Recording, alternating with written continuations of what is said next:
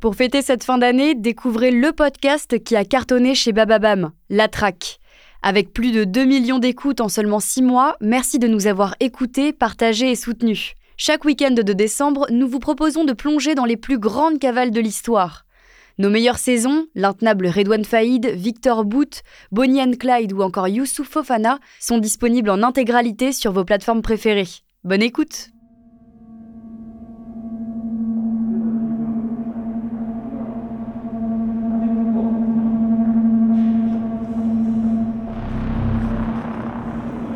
Ils sont belges, anglais, français, américains, allemands. Dans les années 90 et 2000, ils étaient cadres à l'ONU, membres d'un gouvernement, agents secrets. Il ne s'agit pas d'un seul visage, mais de dizaines d'hommes et de femmes qui ont donné toute leur énergie pour arrêter le marchand d'armes Victor Bout. Ce 8 décembre 2022, ils sont devant leur écran, sur YouTube, CNN ou Twitter, et regardent dépiter les images de la libération de Victor Bout.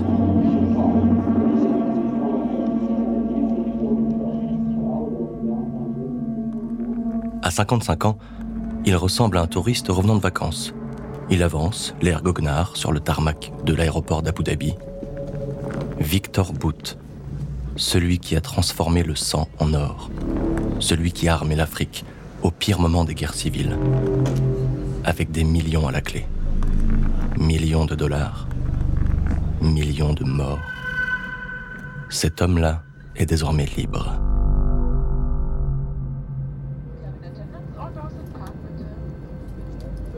Dans l'avion qui le ramène des États-Unis, Victor Boot esquisse un petit sourire. On dit de lui qu'il est froid, qu'il n'a pas d'humour. C'est tout l'inverse. Il voit de l'ironie partout. Il se dit que lui, le célèbre marchand d'armes, est à son tour devenu une marchandise. Et c'est sur un aéroport comme ceux qui l'ont rendu si riche qu'il va être échangé. La porte s'ouvre. Il descend. Il aperçoit cette grande naïve de Britney Griner, une basketteuse américaine à qui il doit la liberté. Ses frères russes ont parfaitement joué leur coup. En arrêtant Griner pour une histoire de cannabis, ils ont gagné une monnaie d'échange pour récupérer Boot. Après plus de dix ans derrière les barreaux, il est enfin libre.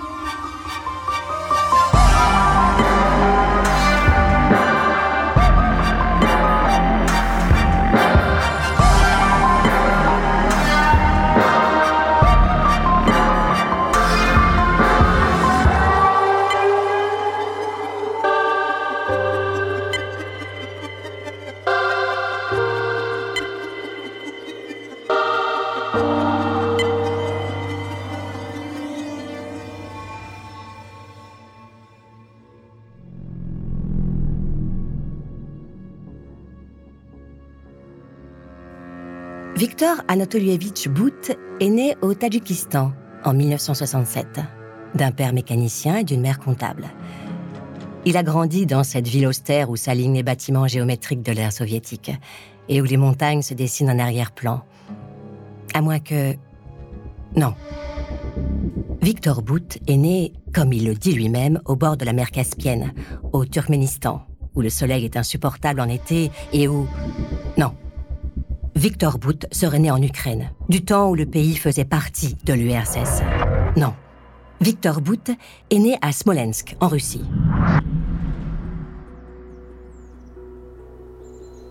De l'enfance de Victor Bout, personne ne sait grand-chose. Les services secrets occidentaux ont bien quelques pistes, mais obtenir des renseignements exacts provenant de Russie, ce n'est pas simple. Cela s'applique à tout son parcours. Entre mensonges, énigme, bluff, la vie de Victor Bout se lit entre les lignes.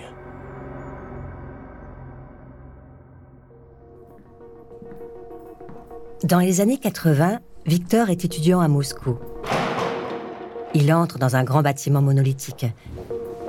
Une université qui rappelle davantage le béton froid de Jussieu que le parc arboré de Harvard. C'est l'université militaire de Moscou, où l'armée soviétique forme ses futurs recrues. Victor Bout y étudie les langues étrangères. Il apprend le portugais, le français, l'anglais, le farsi. Un atout rare pour affronter l'Occident.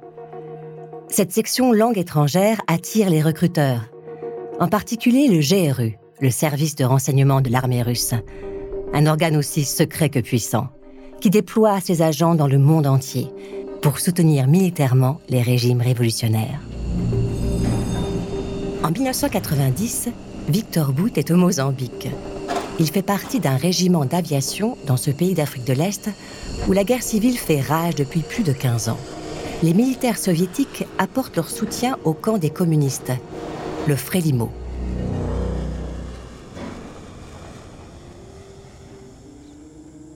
Durant son temps libre, Victor Bout se passionne pour la faune et la flore locale. Il est touché par la beauté de la nature dans ce pays bordé par l'océan Indien. Il part à la découverte des zèbres, des éléphants, des tortues de mer, des fleurs multicolores, des fruits exotiques. Mais il semble indifférent aux rivières de sang qui s'écoulent depuis 15 ans. Il reste de marbre face aux hôpitaux attaqués, aux médecins assassinés, aux champs minés traversés par les enfants. Le Mozambique compte déjà un million de morts. Et Victor Bout regarde la végétation. Il regarde ailleurs.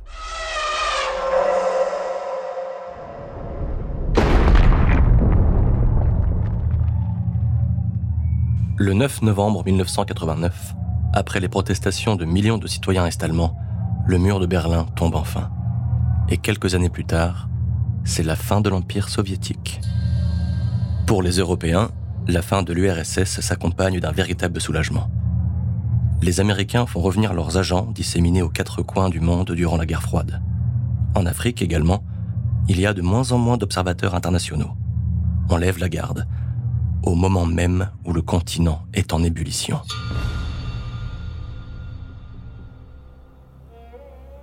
Victor Bout a 24 ans. Un chaos sans précédent s'empare de son pays. Il imaginait sans doute une autre carrière. Lui, le bon élève de l'Institut militaire, la recrue prometteuse qui a fait ses preuves au Mozambique, le voici confronté à la fin de l'Empire soviétique. La Russie est ruinée et abandonne son matériel militaire. Victor regarde les avions en train de rouiller sur le tarmac, ces appareils qui ont fait la gloire du pays. Les Antonov, Ilyushin, Tupolev, ces engins mythiques aux pneus crevés, aux turbines éventrées qui pourrissent au soleil. Il voyait autre chose pour son pays. Il a des rêves de grandeur. Il pense que le monde lui réserve autre chose. Il a de l'ambition. Pour lui, pour la Russie, sa grande Russie. C'est décidé. Il sera aussi grand qu'elle. Victor Bout est contacté par son gouvernement. On lui explique. Son profil de carrière est parfait. Les rapports sont élogieux et ses compétences sont rares. Il est polyglotte, il connaît le secteur de l'aviation. Alors on lui propose de devenir businessman. Oui, la Russie a besoin d'argent. Et le pays veut donner une seconde vie à son matériel militaire. On lui donne trois avions pour démarrer une entreprise de transport aérien. En échange, il paiera les frais de charter. Ça tombe bien. Victor Bout aime l'argent.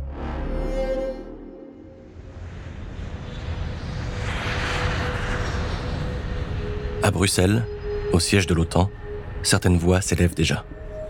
Puisque la guerre froide est finie, que va devenir le monstrueux stock d'armes constitué par les Russes durant des décennies? Des renseignements indiquent que les jeunes ex-républiques soviétiques sont déjà ruinées les gouvernements n'ont pas d'argent pour payer leur armée, alors les soldats commencent à vendre leur matériel à tour de bras, pour un peu d'argent, pour nourrir leur famille. Une arme se vend particulièrement bien. Pour 30 dollars, on peut s'offrir une Kalachnikov, aussi appelée AK-47. Une arme automatique, simple à utiliser, qui tire 600 balles par minute. L'URSS en a produit des dizaines de millions d'exemplaires. Après seulement quelques années, Victor Bout est à la tête d'une vaste entreprise. Sa société, RSS, est basée à Sharjah, aux Émirats arabes unis. Avec ses avions, il couvre l'Afrique d'Est en Ouest, du Sierra Leone au Mozambique, en passant par l'Angola et le Congo. Il transporte des télévisions, du poulet, des réfrigérateurs, des fleurs. Mais on le sollicite de plus en plus pour un autre type de marchandises, plus risqué, mais beaucoup plus lucratif. Les armes. Il ne reste plus qu'à en trouver.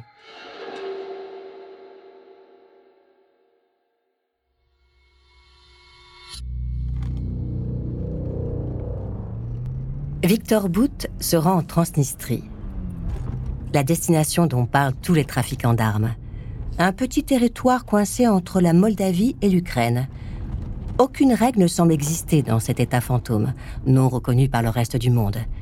Une zone de non-droit qui oscille entre guerre et paix, sans aucune présence internationale. On y compte 600 000 habitants sans véritable passeport. Et surtout, 40 000 tonnes de matériel militaire abandonné par l'armée soviétique. C'est le plus gros arsenal sur le sol européen. Ici, les mafias russes et ukrainiennes viennent faire leur marché. Victor Bout n'est pas un homme violent, et cette ambiance de criminel ne lui plaît pas vraiment. Mais il doit le reconnaître, la Transnistrie possède un trésor inestimable. Des Kalachnikov, bien sûr, mais aussi des millions de munitions, des tonnes d'explosifs, des lance-grenades, des missiles Scud. Les yeux de Victor Boot se mettent à briller. Cette visite tombe à pic. Il a déjà une commande de son ami Massoud en Afghanistan, le chef militaire qui protège son territoire des assauts des talibans. En 1995, un hélicoptère vole au-dessus des montagnes, au cœur de l'Afghanistan. Un majestueux mouton Marco Polo se tient sur un rocher. Ses impressionnantes cornes en spirale en font un prestigieux trophée de chasse. Soudain, une rafale de balles venues du ciel s'abat sur l'animal. Il fuit, mais c'est trop tard. Le sang perle sur son épais pelage. Il s'évanouit. L'hélicoptère se pose et Victor Bout en descend. Il est accompagné du général Massoud, l'ennemi juré des talibans. Bout et Massoud se connaissent depuis 1992 et ils partagent la même passion pour la chasse. Alors, pour remercier Victor Bout de le fournir en armes, Massoud lui offre la tête du mouton Marco Polo.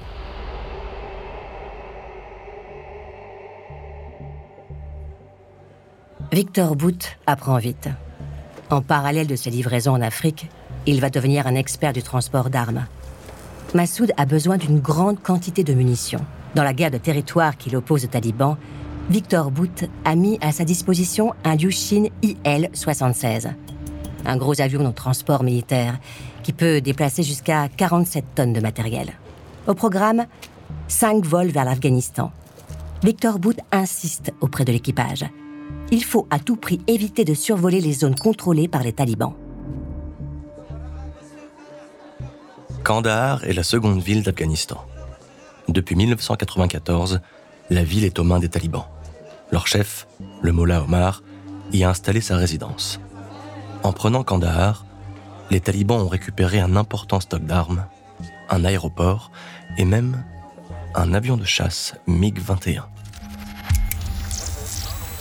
Dans la tour de contrôle de l'aéroport de Kandahar, on reçoit un message d'un Ilyushin IL-76. Un simple bonjour qui attire immédiatement l'attention des talibans l'avion de transport se dirige vers Kaboul. Les talibans comprennent qu'il s'agit d'une livraison à l'ennemi Massoud. Leur MiG-21 décolle immédiatement.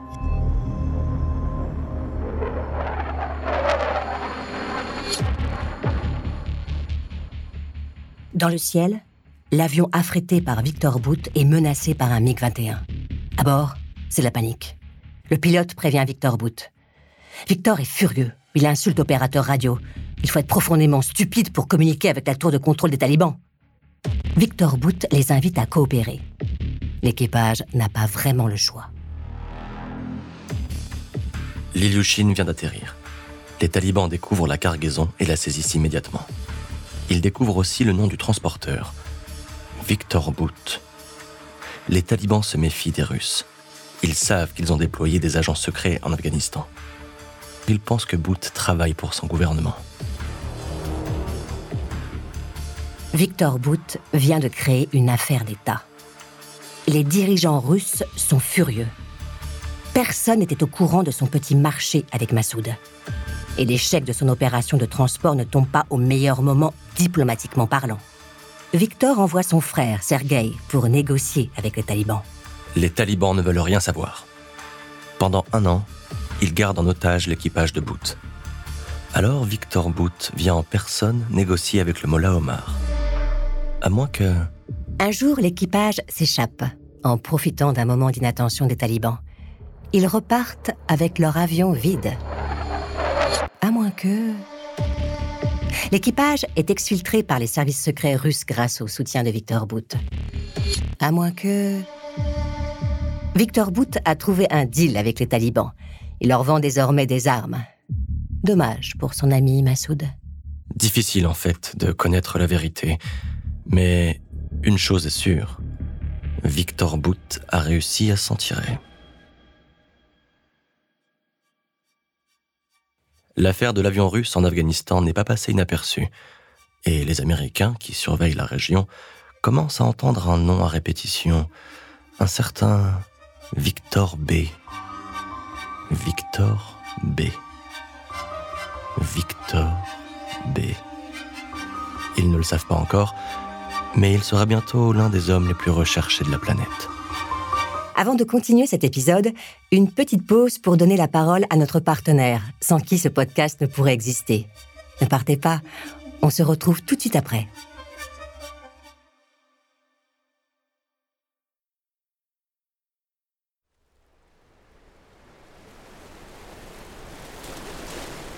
Un vent frais souffle sur la plage d'Ostende, en Belgique. Les passants déambulent au soleil le long de la mer. Un homme moustachu mange une glace face à la mer du Nord. C'est Victor Bout. Et nous sommes au milieu des années 90. Il a toujours apprécié l'air marin. Et puis, il aime bien les Belges. Il les trouve moins arrogants que le reste des Européens.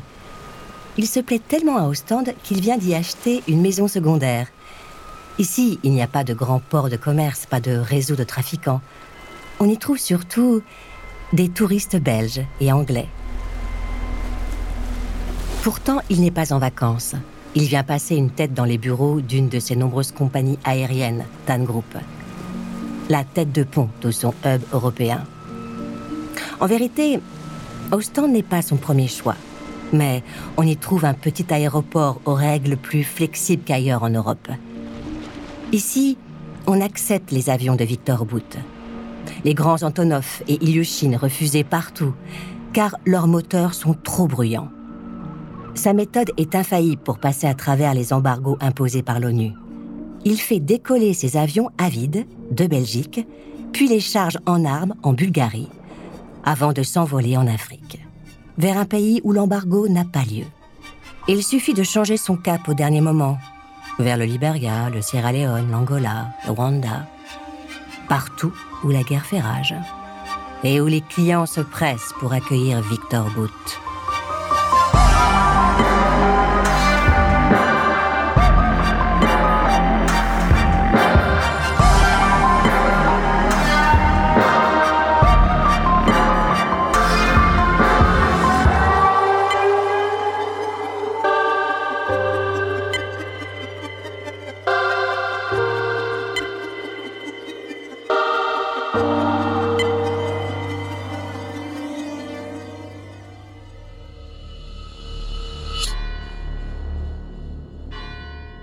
À une centaine de kilomètres d'Ostende, il y a Anvers.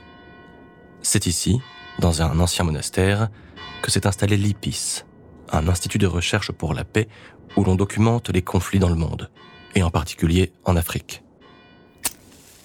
Une odeur de cigarette sans filtre s'échappe du bureau de Johan Pellman. C'est un homme d'une trentaine d'années. Son visage est fin, son regard perçant. Il est méthodique, obstiné, passionné. Johan est un ancien étudiant en philosophie qui a décidé d'agir pour la paix dans le monde. Il a troqué les livres de Jacques Lacan pour les tableaux, les comptes rendus et les cartes. Il est devenu malgré lui un véritable détective.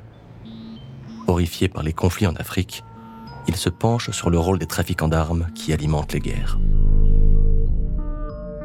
Pour Victor Bout, contourner les embargos de l'ONU est devenu un exercice de gymnastique.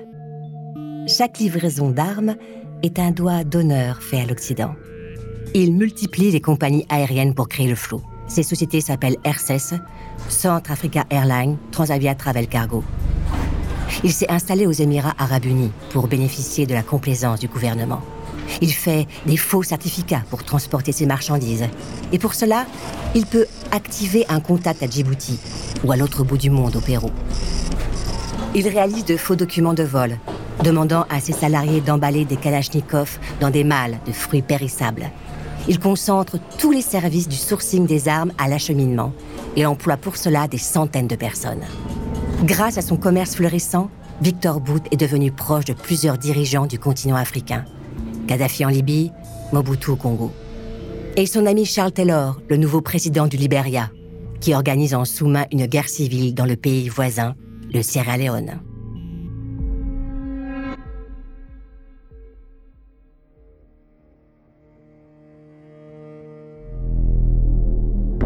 Les employés de l'ONU envoyés au Sierra Leone ont l'impression de débarquer en enfer. Ici, la guerre fait rage depuis 1991. Tout a commencé avec un groupe d'une centaine de soldats, des révolutionnaires rassemblés dans le RUF, un groupe violent soutenu par Charles Taylor. Les hommes sont décidés à prendre le contrôle du pays et surtout de ses mines de diamants. Depuis, le RUF est devenu toujours plus puissant. Charles Taylor les alimente en armes. À chaque livraison, le RUF progresse un peu plus.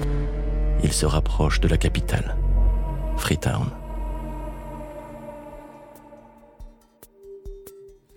Victor se rend souvent au Liberia. Il est reçu comme un roi. Charles Taylor l'appelle même Mr. Vic. Les deux hommes dînent ensemble. Ils plaisantent, se racontent des anecdotes. Ils se moquent des règles imposées par l'ONU et de la naïveté des humanitaires. Charles Taylor apprécie la discrétion de Victor Booth et l'efficacité de son entreprise. Contrairement à d'autres trafiquants d'armes, Booth propose un service clé en main. C'est plus qu'un transporteur. Il assure l'ensemble de la prestation, du conseil pour choisir les armes au service après-vente. Alors oui, ses tarifs sont élevés, mais avec lui, Charles Taylor peut dormir en paix.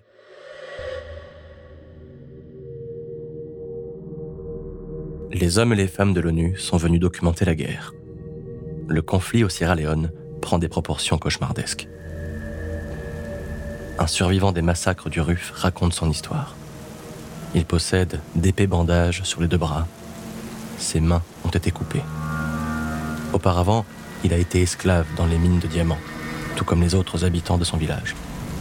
Les soldats du RUF, ce sont souvent des enfants. Ils ont 10 ou 14 ans ils ont été enrôlés de force, drogués aux amphétamines, à la cocaïne. Ils arborent d'immenses kalachnikovs et forcent les villageois à travailler dans les mines. Pendant la saison des pluies, la boue s'écoule dans les cavités. Certains hommes meurent asphyxiés. Ceux qui survivent passent chaque soir à l'inspection. On les rince au jet d'eau. Ils sont nus. On veut être sûr qu'ils ne cachent pas de pierres précieuses. Une fois, un pauvre gars a essayé de ramener un diamant. On l'a découvert. Fusillé sur le champ. Charles Taylor paie Victor Booth avec les diamants rapportés du Sierra Leone. Victor ne pose pas de questions. Il ne souhaite pas savoir ce que Charles Taylor fait avec les armes, ni d'où proviennent les pierres précieuses. Mais il a bien compris l'équation Charles Taylor lui achète des armes pour piller les diamants du Sierra Leone et ainsi pouvoir acheter encore plus d'armes. C'est un bon business.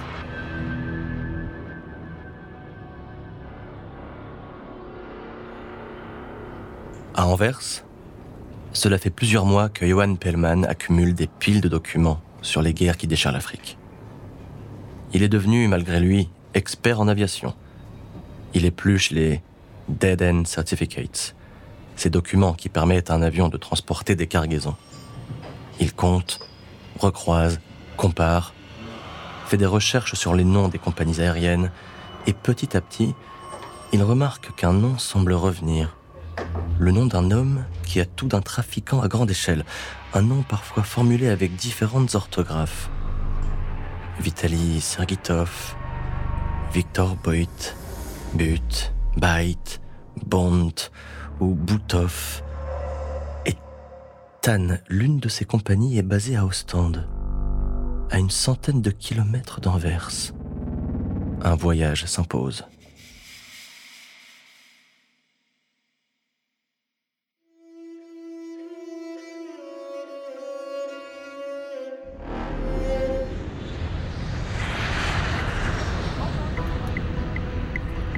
Anvers. C'est une destination que fréquente Victor Boot. Anvers, la capitale mondiale de la joaillerie. Une destination de choix pour transformer les diamants en cash. Victor et ses associés ont trouvé sans mal quelques négociants peu scrupuleux et à l'époque, on peut écouler les Blood Diamonds du Sierra Leone sans difficulté. Victor Boot félicite ses équipes. Il aime quand tout est parfaitement organisé, ces multiples entreprises, ces innombrables avions, ces techniques de blanchiment d'argent, toute cette mécanique parfaitement huilée le passionne, autant que les millions de dollars qui s'accumulent dans ses comptes offshore. En 1997, alors que la compagnie TAN opère depuis déjà quelques années, la police d'Ostende commence à enquêter.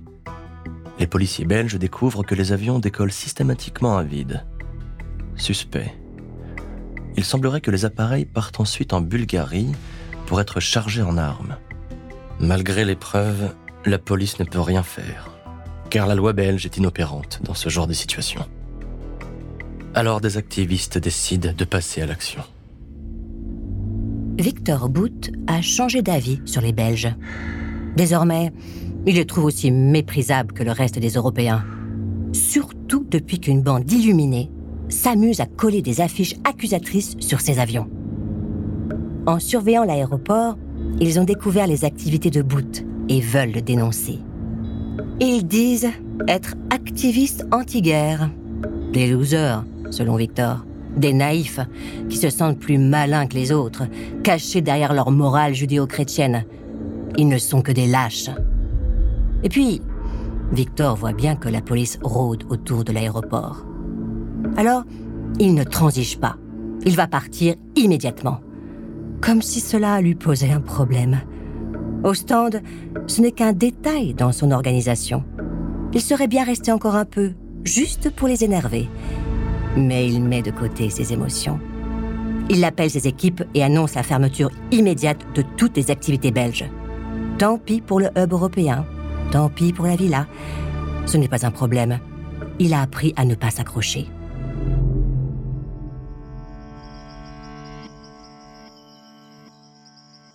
Victor a également changé de résidence principale. Après les Émirats, il s'est installé en Afrique du Sud. Avec sa femme Ala, ils ont la même passion pour la nature. Ils vivent un amour sincère, fidèle. Il la couvre de cadeaux, elle l'idolâtre, lui, son riche et brillant mari, qui fait honneur à son pays. Ensemble, ils ont une petite fille. C'est une famille aisée, éduquée, on parle de littérature, de sciences, de biologie. Victor respecte tellement la nature qu'il est devenu végétarien. Allah n'est pas vraiment au courant de ses activités. Elle ne le voit pas souvent. Il travaille tout le temps. Alors, quand ils sont ensemble, elle n'a pas envie de l'ennuyer avec ses questions. Et puis, elle lui fait confiance. Victor dort peu. Il se réveille parfois au milieu de la nuit. Il allume la télévision et tombe sur des images d'actualité, des images terribles des guerres en Afrique. Son cerveau anesthésie en temps réel les embryons d'émotions qui traversent son âme. Victor a une maîtrise totale de sa conscience. Il sait que réussite rime avec froideur et détachement. Son visage semble être aussi hermétique qu'un masque en plastique. Il appuie sur la télécommande et zappe pour regarder un documentaire sur les éléphants.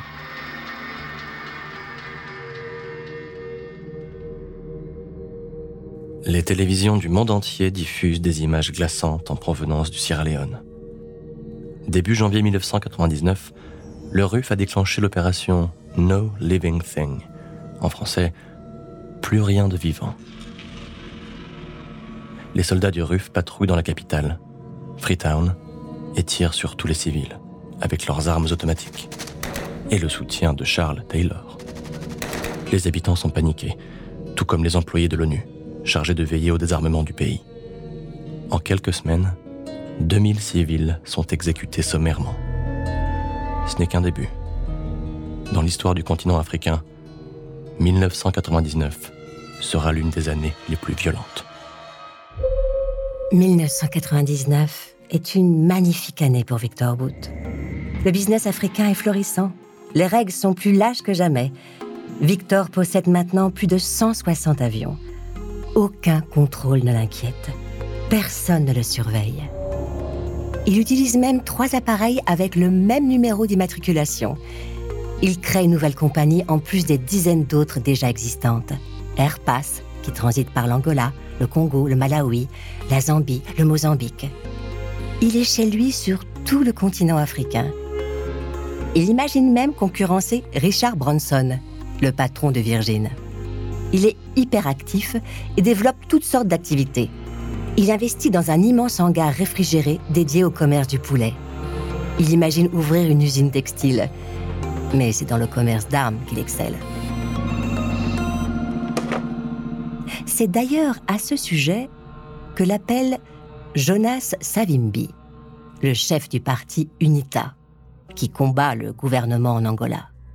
Savimbi est l'un des protagonistes de la guerre civile qui ravage le pays depuis 27 ans. Johan Pellman est maintenant en Angola. Il étudie les livraisons d'armes dans le pays. Ici, la paix avait été rétablie en 1994, mais depuis 1998, les Kalachnikovs recommencent à affluer. Pellman étudie le chemin des armes, côté gouvernement et côté UNITA. Il découvre que l'UNITA récupère ses armes, parfois au Togo, parfois au Zaïre. Pellman note le nom des compagnies aériennes et en faisant quelques recherches, il remonte une fois encore vers le même nom. Un marchand d'armes qui fournit les deux camps de la guerre civile. Le même Victor B, qu'il avait déjà détecté à Ostende. Pour Victor Booth, c'est un coup de maître. Vendre des armes aux deux armées qui s'affrontent en Angola. Lors de la transaction avec Jonas Savimbi, le sujet est tabou. Mais personne n'est dupe. Les belligérants n'ont pas le choix.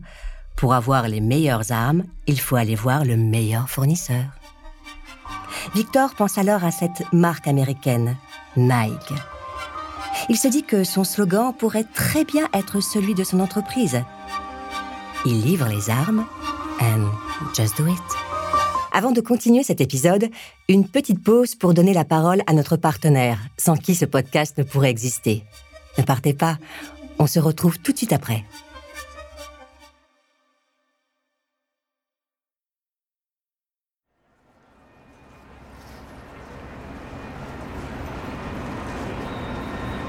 L'enquêteur Johan Pellman vient d'arriver à New York.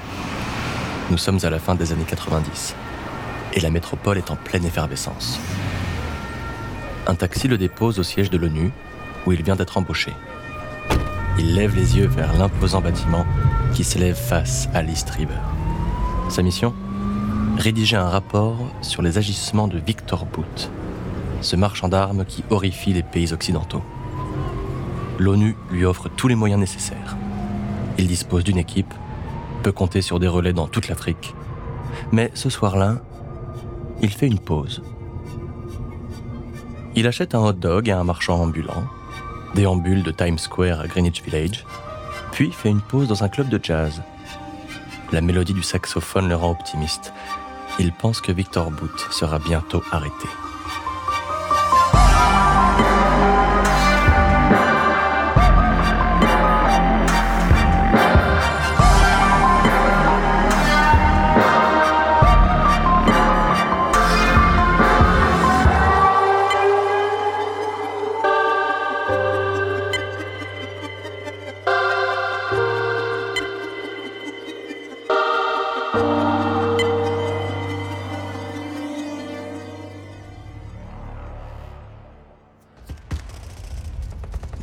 1999, les soldats anglais sont au Sierra Leone pour sécuriser une zone de combat et permettre aux civils de regagner leur village. Ils connaissent bien la région. Ils viennent ici en mission depuis quelques années. Ils avancent en zone urbaine, dans une ville mise à feu et à sang par le RUF, le groupe armé qui veut renverser le gouvernement. Quand soudain, une fusillade éclate. Les soldats sont attaqués, des rafales d'armes automatiques. Ils n'ont jamais vu autant de Kalachnikov dans ce pays où il y a quelques années, les guerriers se battaient encore avec des armes traditionnelles. Les soldats ripostent. Il n'y a qu'un seul tireur.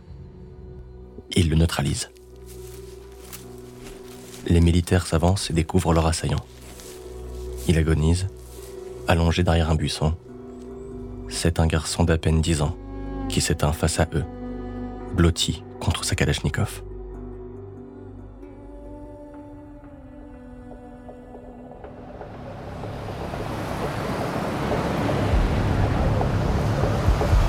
À Londres, Peter Hain est en charge de l'Afrique au ministère des Affaires étrangères.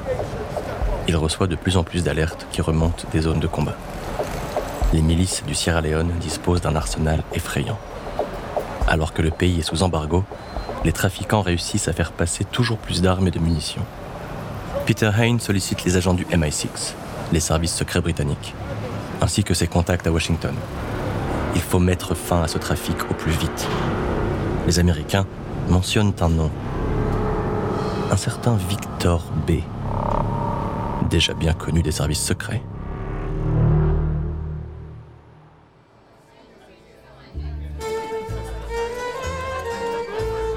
Pour Victor Booth, les affaires sont florissantes. Il fait souvent la fête avec ses collaborateurs les plus proches. Sa compagnie RCS est solidement installée. Il concurrence même les Allemands de la Lufthansa en termes de volume transporté. Il est multimillionnaire et rien ne semble inquiéter. Mais il le sait. Ses activités sont maintenant sous surveillance.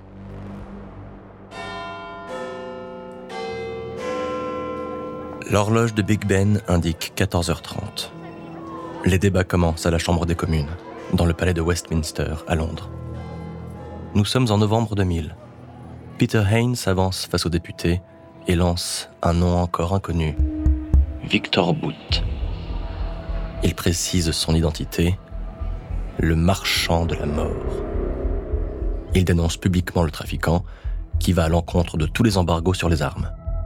Il parle de ses agissements au Sierra Leone et en Angola. Pour Peter Hain, la stratégie est simple. Nommer Boot pour le rendre indésirable et faire en sorte que les autres pays du monde s'associent à la Grande-Bretagne pour le traquer et l'arrêter.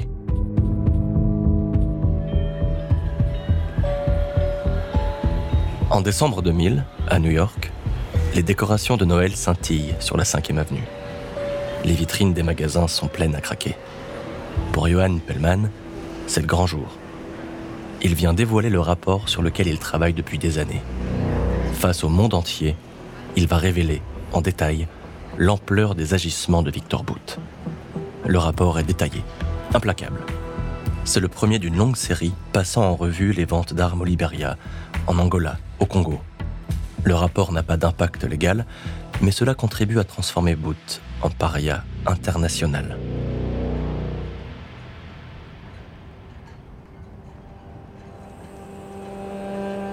L'année 2001 commence mal pour Victor Booth. Il sent que le vent a tourné. Il a déjà été déclaré indésirable en Afrique du Sud. Et voici que ses fidèles alliés des Émirats arabes unis commencent à lui tourner le dos.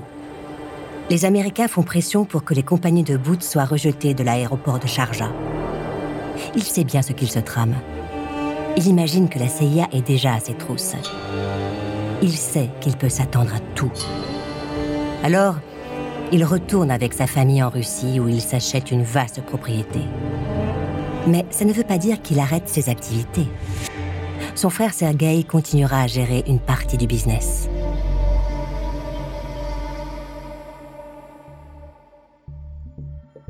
Le 20 janvier 2001, le président George W. Bush entre en fonction.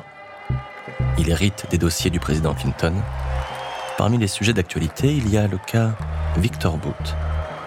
Une équipe est chargée d'étudier les possibilités pour l'arrêter. Cela est extrêmement complexe, car Victor Boot n'enfreint aucune loi américaine. C'est tout le problème avec les trafiquants d'armes. Ils naviguent habilement entre plusieurs pays et ne sont jamais inquiétés par la justice.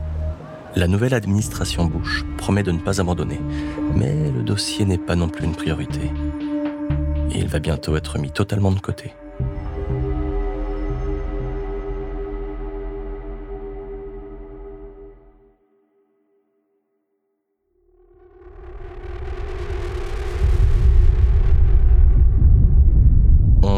Septembre 2001. Alors que les tours du World Trade Center sont réduites à néant, les cartes sont brutalement rebattues. La Russie devient un allié des États-Unis dans la lutte contre Al-Qaïda et la traque de Victor Bout va connaître une longue parenthèse. Quelques mois plus tard, Interpol émet un mandat d'arrêt international contre Victor Bout dans le cadre d'une enquête pour blanchiment d'argent mais la Russie refuse de l'extrader. Alors, les Anglais et les Belges décident de s'allier et montent une opération pour l'arrêter. Opération Bloodstone, pierre de sang. Johan Pellman se réjouit. Des gouvernements passent enfin à l'action. Il ne reste plus qu'à localiser le trafiquant.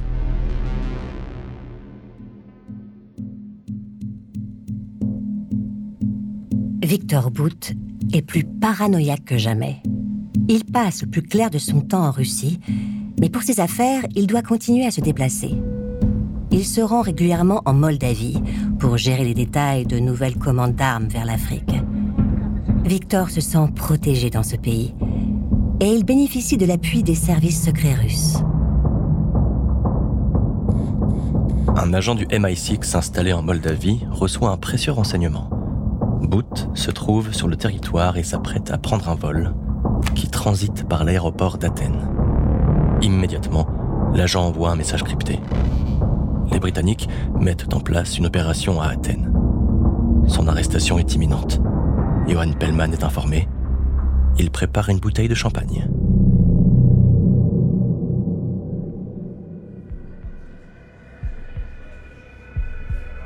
Victor Boot a créé un nouveau hub à Athènes. Il utilise l'aéroport principalement dédié au tourisme comme un point d'étape pour ses avions. L'aéroport d'Athènes n'est qu'une façade. Victor aimerait prendre le temps de visiter la ville, d'étudier de près les vestiges de la Grèce antique. L'histoire le passionne. Mais les temps ont changé. Il doit rester le moins longtemps possible, ne pas se faire repérer. Ce jour-là, Victor quitte le sol moldave Direction Athènes. Il monte dans l'avion. La porte se referme. Il ne sait pas qu'une équipe se met en place pour l'arrêter dès son arrivée. Les services secrets grecs sont en train de préparer une intervention à l'aéroport avec l'appui de leurs alliés européens. Les agents britanniques surveillent la trajectoire de l'avion de Boot quand soudain...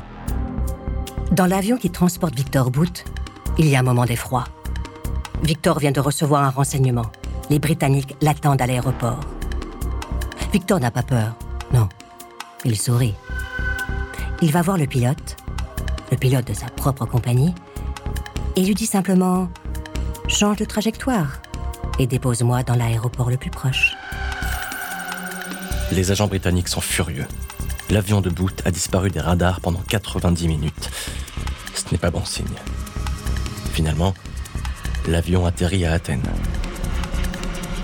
Quand ils viennent inspecter l'appareil, les agents ne trouvent aucun signe du marchand d'armes.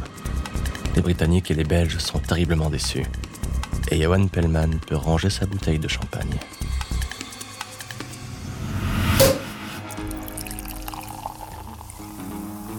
Victor Boot savoure son champagne. Une fois encore, il est parvenu à ses fins. Il a changé d'avion et a finalement pu rejoindre le Congo sans aucun problème.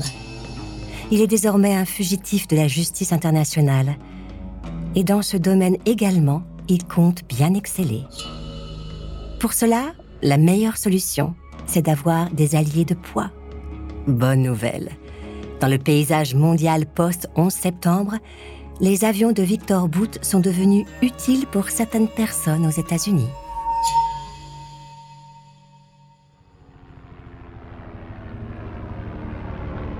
2003, Irak.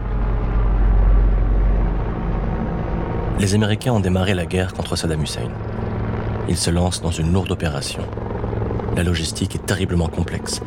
Il faut acheminer des vivres et du matériel à Bagdad, mais les avions doivent atterrir sur des pistes de fortune et souvent sous le feu des armes ennemies. Dans ces conditions, les États-Unis doivent trouver des entreprises de transport aérien qui n'ont pas froid aux yeux. La société Airbus Air s'impose rapidement comme un partenaire de choix. Son propriétaire? Les Américains préfèrent cacher son nom.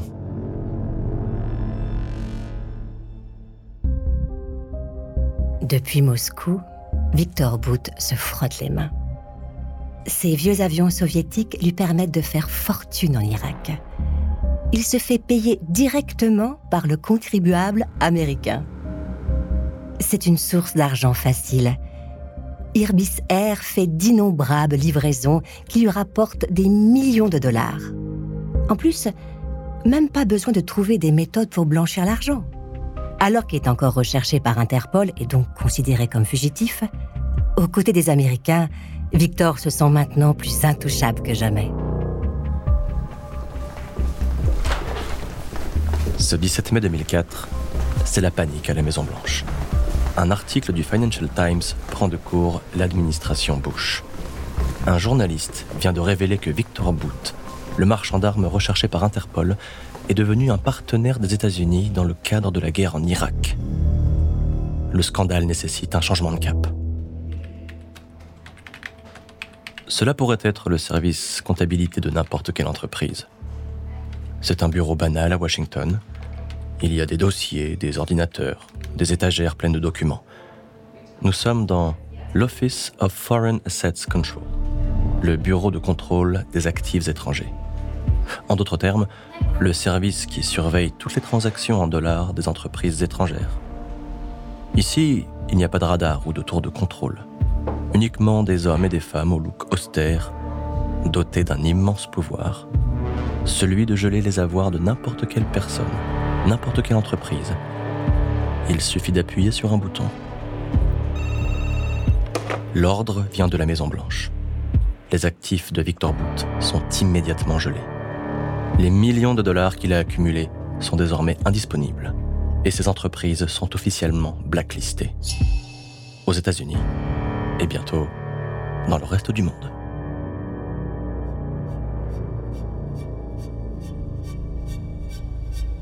C'est un coup dur pour Victor Bout. Depuis la Russie, il réalise que la partie est finie. Il devra se concentrer sur des activités limitées à la Russie. Alors, il se lance dans un nouveau projet, créer une compagnie low cost, une sorte de Ryanair version russe, mais les investisseurs ne sont pas au rendez-vous. Alors tant pis, il s'adapte. Il roule vers le sud de la Russie et il s'installe à Maykop, non loin de la mer Noire. Une région calme et ensoleillée où il s'achète un grand terrain pour produire du fromage de chèvre et faire pousser de la roquette. Victor Bout envisage-t-il vraiment de devenir agriculteur? À moins que... Il ait encore d'autres projets en tête. Avant de continuer cet épisode, une petite pause pour donner la parole à notre partenaire, sans qui ce podcast ne pourrait exister. Ne partez pas, on se retrouve tout de suite après.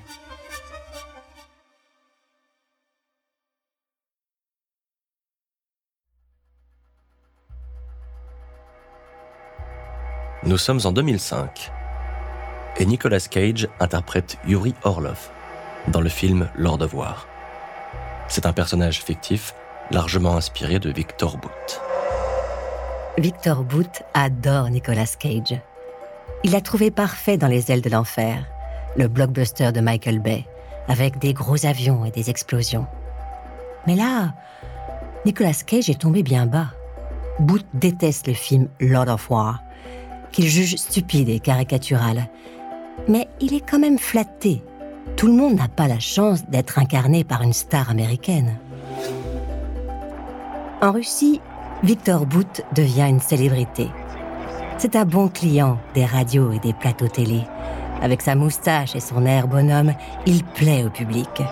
Il pratique la langue de bois avec le sourire, répétant qu'il n'a jamais rencontré les talibans.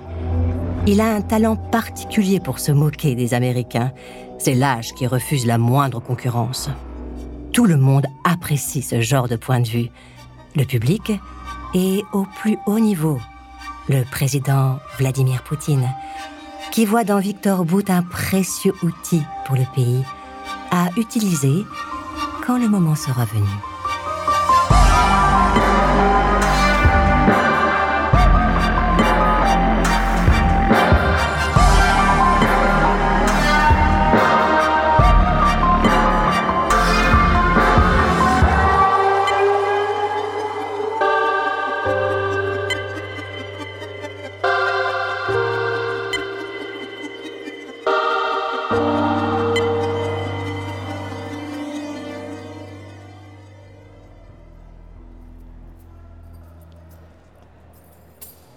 Dans les couloirs de la CIA, une rumeur se répand à propos de Victor Bout. On le soupçonne d'avoir aidé Al-Qaïda à évacuer en urgence ses réserves d'or, juste avant l'invasion américaine en Afghanistan.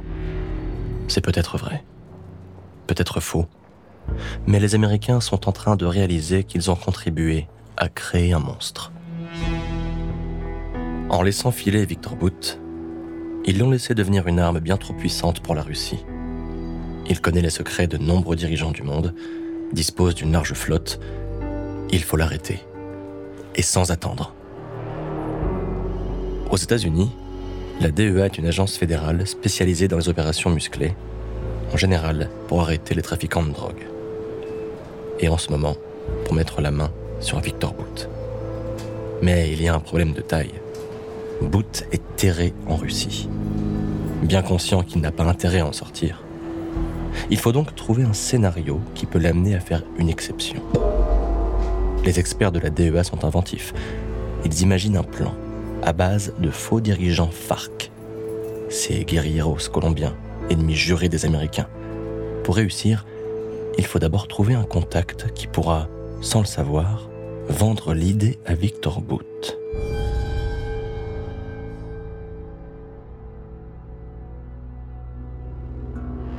Le quotidien de Victor Boot devient de plus en plus compliqué depuis que ces différentes sociétés ont été blacklistées. Il a du mal à trouver des clients.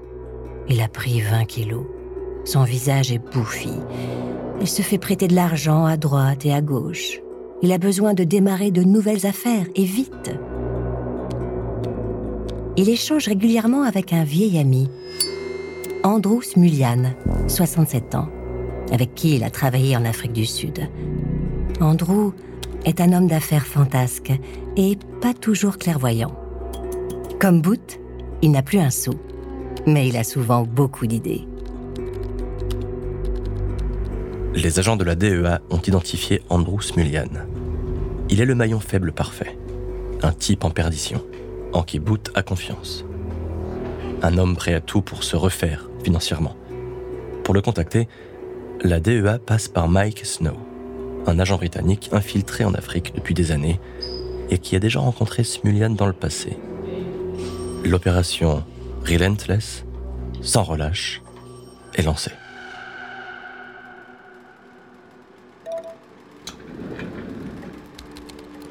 Fin 2007, Victor Boot reçoit un email de son ami Smulian. Il lui dit avoir discuté avec un Colombien qui veut acheter des armes russes. Boot est d'accord pour creuser le sujet. Smulian s'envole vers les Caraïbes pour rencontrer ce client prometteur.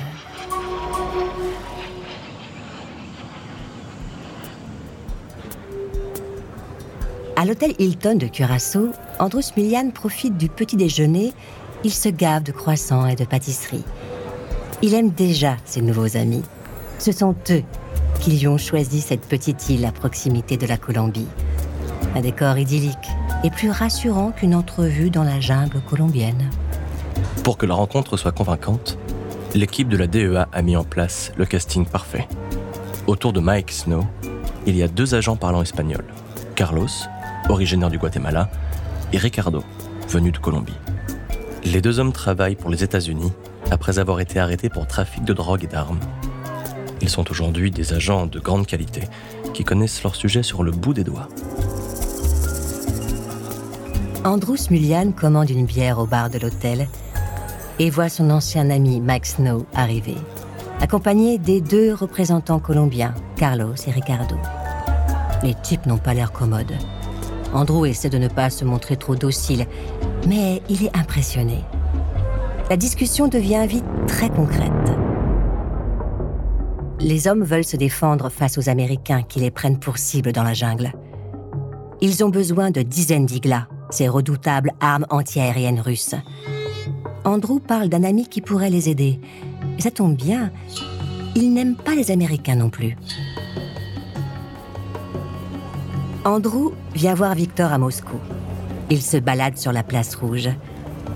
Smulyan se veut convaincant. Il a flairé le bon coup. Il explique que les FARC ont de gros moyens. Victor n'a pas l'air convaincu. Il ne veut pas avoir de lien avec des trafiquants de drogue. Mais Smulyan ajoute que c'est avant tout un combat politique contre les Américains. L'argument semble faire de l'effet. Victor réfléchit et ajoute On pourrait même leur revendre nos vieux avions À Copenhague, les agents de la DEA rencontrent Smulyan une deuxième fois. Le deal se précise. On parle d'une transaction entre 15 et 20 millions de dollars. Les yeux d'Andrew Smulyan s'illuminent. Victor Booth temporise l'engouement de Smulyan. Certes, le deal a l'air juteux. Néanmoins, il ne peut pas remplir une des conditions exigées par les Colombiens. Ils veulent conclure le deal lors d'une réunion en face à face. Victor trouve cela normal, mais il a peur de quitter la Russie. Mike Snow propose à Booth de le retrouver en Roumanie. Pour la DEA, c'est une bonne option. Le pays coopère avec les États-Unis, ce qui facilitera l'opération. Victor Booth ne veut pas aller en Roumanie, car il lui faut un visa pour s'y rendre. Alors il propose la Moldavie, le Monténégro ou même l'Arménie. La proposition de Booth ne convient pas à la DEA. Mais ils doivent vite trouver une solution pour ne pas éveiller les soupçons de Booth. Alors ils évoquent une rencontre en Thaïlande. Thaïlande Pourquoi pas se dit Victor Booth. En plus, le pays ne demande pas de visa pour les visiteurs russes. Côté DEA, on se frotte les mains. Tout est en place. Maintenant, il faut obtenir un flagrant délit, un accord, une poignée de main et, si possible, une allusion directe à une attaque contre les USA.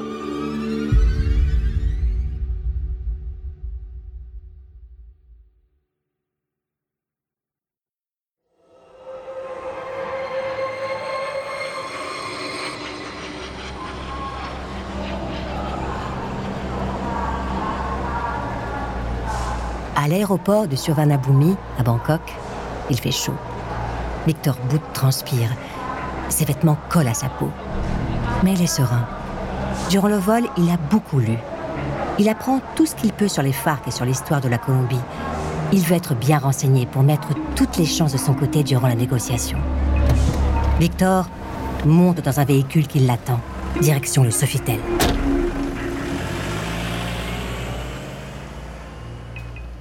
Le Sofitel de Bangkok accueille en toute discrétion un groupe un peu inhabituel. Les agents de la DEA sont venus très nombreux. Ils occupent tout un étage, où ils ont installé leur Command Center. Ils ont caché des caméras, des micros. Ils peuvent surveiller tous les faits et gestes de Boot et déclencher son arrestation dès que les conditions seront réunies. Victor s'avance vers le bar de l'hôtel, il croise le regard de ses deux interlocuteurs venus de Colombie, Carlos et Ricardo. Il peut voir qu'ils sont fiables. Il sent qu'ils ont connu la guerre, la violence et les trafics. Andrew Smulyan est là aussi. La négociation peut commencer. Les discussions ont lieu dans une grande salle de réunion. Les agents de la DEA se tiennent à proximité, prêts à intervenir. Carlos et Ricardo commencent à énumérer leurs besoins. Victor Booth est cordial, professionnel. Il ne se doute de rien. Victor Booth note les demandes des Colombiens. Son missile antiaérien Igla, 5000 Kalachnikov, 10 millions de munitions, 250 fusils sniper Dragunov. La liste est longue. En bon commercial, Victor suggère même quelques achats supplémentaires. Carlos et Ricardo voient bien que Booth est en confiance. Ils dévoilent même les détails de l'expédition. Ils proposent de livrer les armes en pleine jungle. On le pousse encore plus loin. Victor apprécie Carlos et Ricardo. Il s'identifie à eux, à leur combat. Ricardo finit par dire Les gringos sont des fils de pute. Alors bout à caisse, ce sont aussi mes ennemis. Ils s'emportent. Ce n'est pas que du business, c'est mon combat. Ça fait 15 ans que je me bats contre les États-Unis. Pour la DEA, le moment est venu. Il faut conclure le deal. Dans leur oreillette, Carlos et Ricardo reçoivent l'ordre de serrer la main de Booth. Victor Booth tend sa main. Les doigts de Carlos se referment sur son poignet. Il le serre de façon inhabituelle. Carlos lui fait presque mal. Le moment semble durer une éternité. Victor Booth frissonne. Il vient de comprendre. Crient les policiers rentrés brusquement dans la pièce. Vous êtes en état d'arrestation. Victor Booth soupire et coopère. Le directeur régional de la DEA s'approche. Booth lui dit La partie est finie. Dans le véhicule blindé qui l'emmène en prison, Victor reste calme. Il se dit qu'il a été stupide. Il n'aurait jamais dû écouter cet imbécile de Smulian. Maintenant, il espère que les diplomates russes pourront bloquer son extradition vers les États-Unis.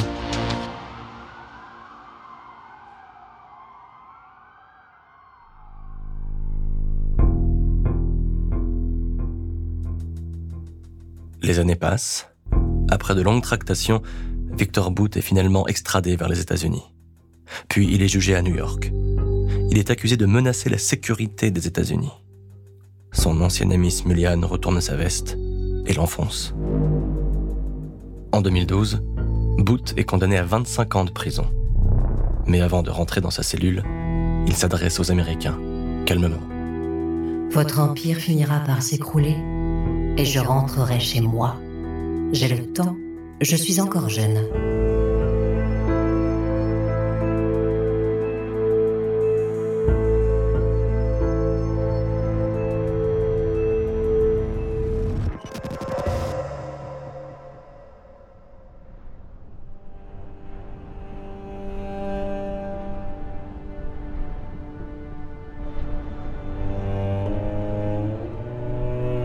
L'histoire finira par donner raison à Victor Booth. En 2022, les Russes arrêtent la basketteuse américaine Britney Griner pour une vague histoire de cigarettes électroniques et d'huile de cannabis. Vladimir Poutine veut la faire souffrir pour faire souffrir tous les Américains. La basketteuse est envoyée dans une prison réputée pour ses traitements inhumains. Puis les Russes annoncent qu'elle risque 10 ans de prison. C'est une longue entreprise de torture affichée aux yeux du monde entier les États-Unis finissent par proposer un marché, Britney Griner serait échangée contre Victor Booth.